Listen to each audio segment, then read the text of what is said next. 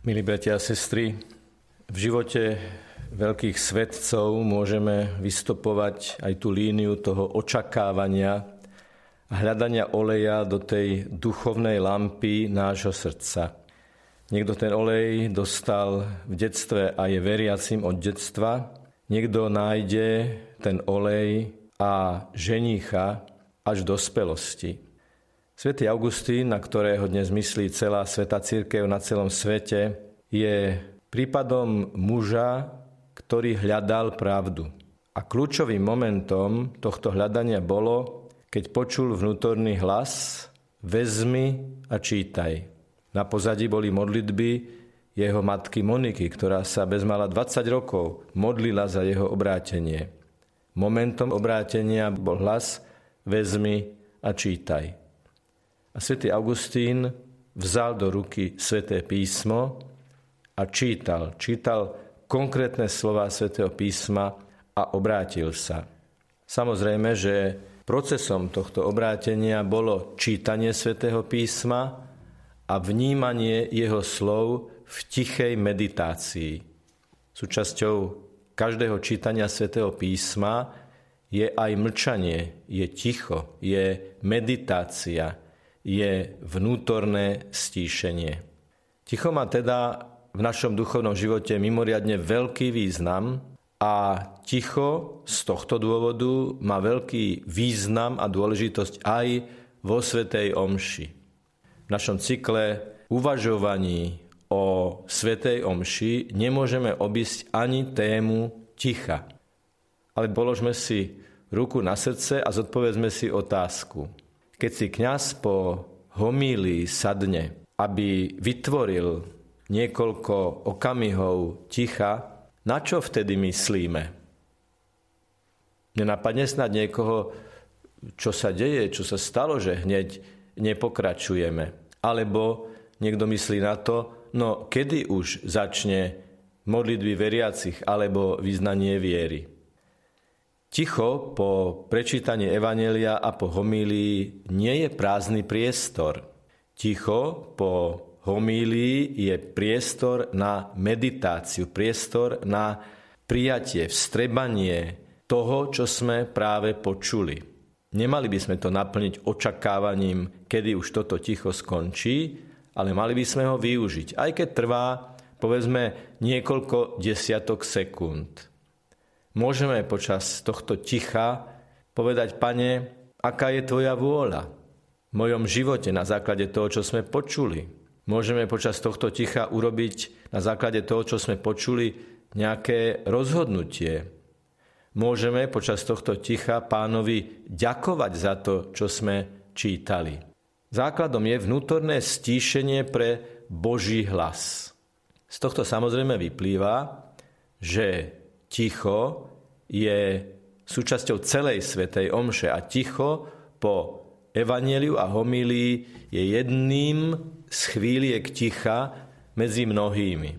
Omšová kniha, rímsky misál, v úvodných inštrukciách o tom, ako sa má slúžiť Sveta Omša, 20 krát spomína ticho. To úplne prvé ticho Svetej Omše je ticho pred Svetou Omšou.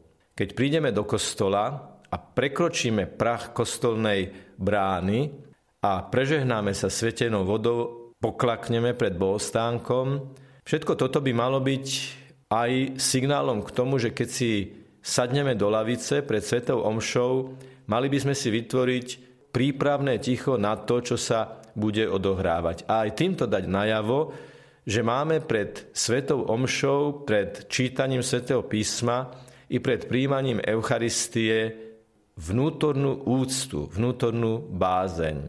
Aj pred veľkými udalosťami v iných sférach života máme sklon pred vážnymi udalosťami byť ticho a čakať. Čakať v tichu a uvažovať v tichu. Kedy si sa hovorilo, že by sme mali nechať všetky starosti pred bránami kostola. Dnes to povedzme tak. Všetky starosti, ktoré máme v srdci, všetky myšlienky, ktoré nesieme, na Svetej Omši by sme mali podriadiť tomu, ktorý je hlavným protagonistom Svetej Omše, Ježišovi Kristovi, Božiemu Synovi, Svetej Trojici. Ďalším tichom je chvíľka ticha potom, ako kňaz pozve veriacich, vyzve veriacich, aby ľutovali svoje hriechy. Opäť to ticho, ktoré potom nastane, nie je tichom očakávania, kedy už konečne skončí, ale tichom kajúcnosti. Keď si človek ešte definitívne zrekapituluje to, čo zistil pri pravidelnom spytovaní svedomia a vloží to do tej lútosti. Takže keď po chvíľke ticha povieme vyznávam všemohúcemu Bohu, alebo zmiluj sa nad nami, Pane, alebo iné slova ľútosti, tak to ticho nás pripravuje na to, aby sme to nehovorili ako básničku, ako niečo, čo sa zvykne, ako niečo, čo je púhy vonkajší rituál, ale ako niečo, čo sme si v tých chvíľkach ticha uvedomili o sebe a o Bohu a teraz to naozaj vyznávame. Ďalšou chvíľkou ticha je potom, ako kňaz povie modlíme sa. Rímsky misál aj v tejto fáze svätej Omše hovorí, že by malo nastať krátke ticho. Ticho, v ktorom všetci si uvedomia, že sa modlíme, že sa rozprávame s Bohom. Každý v tej chvíľke ticha po slovách modlíme sa by si mal uvedomiť to, za čo sa chce modliť a tá tzv. kolekta, ako sa volá tá modlitba, je zhrnutím všetkých modlitieb do tej modlitby, ktorú kňaz prečíta a pomodlí sa z príšlušných textov toho dňa. Keď to teraz v tejto fáze zhrnieme, modlitba prípravy pred domšou, modlitba kajúcnosti pred vyznaním hriechov, modlitba zbožnosti po slovách modlíme sa. O tichu, ktoré nastane po homilii sme už hovorili. A potom nasleduje ticho po svetom príjmaní. Prišli sme príjmať, kňaz povedal telo Kristovo, my sme povedali amen a potom sa vrátime do lavice a tam je tiež veľmi dôležité vytvoriť si vnútorné ticho adorácie. Teda ďalšie ticho je ticho adorácie, keď v niekoľkých chvíľkach vnútorného mlčania, vnútorného pokoja, vnútorného stíšenia adorujeme Krista, ktorého sme prijali do srdca. No a napokon je to ticho vďaky. Na konci Sv. Omše, keď kňaz povie Iďte v mene Božom, iste nie je príhodné okamžite vykročiť z lavice a ponáhľať sa k východu. Po Svetej Omši je príhodné si klaknúť, poďakovať za to, čo sme dostali v slove v Eucharistii, cez spoločenstvo, cez slova kňaza, poďakovať a rozhodnúť sa vykročiť naozaj v mene Božom do každodenného života je niečo, čo keď dlhodobo budeme robiť, tak nás to naučí vnímať Svetú Omšu s takou naozaj hlbokou vnútornou zbožnosťou a bázňou. Povedať pánovi, ďakujem ti, pane, že si sa za mňa obetoval. Ďakujem, že som mohol počúvať Tvoje slovo. Ďakujem, že si ma obohatil do tohto dňa, že si ma, Pane, naštartoval do toho, aby som s láskou prežil jednotlivé chvíle, ktoré sú predo mnou. Tým, že rytmus Svetej Omše je vyplnený aj chvíľkami ticha, dávame Bohu najavo, vyjadrujeme mu, že sa neponáhlame, že na jeho slovo, na jeho impulzy, na jeho prítomnosť si vytvárame čas.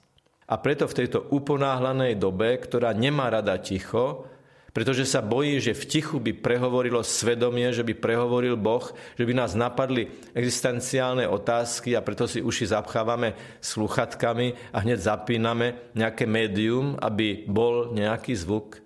Preto v tejto dobe Svetá Omša, vyplnená chvíľkami ticha, ktoré len umocňujú to, čo odznie potom slovami je to ako oáza. Z toho unáháňaného hlučného života vstúpiť do chrámu a vytvoriť si vnútorné ticho v duchu slov Hovor, pane, tvoj služobník počúva.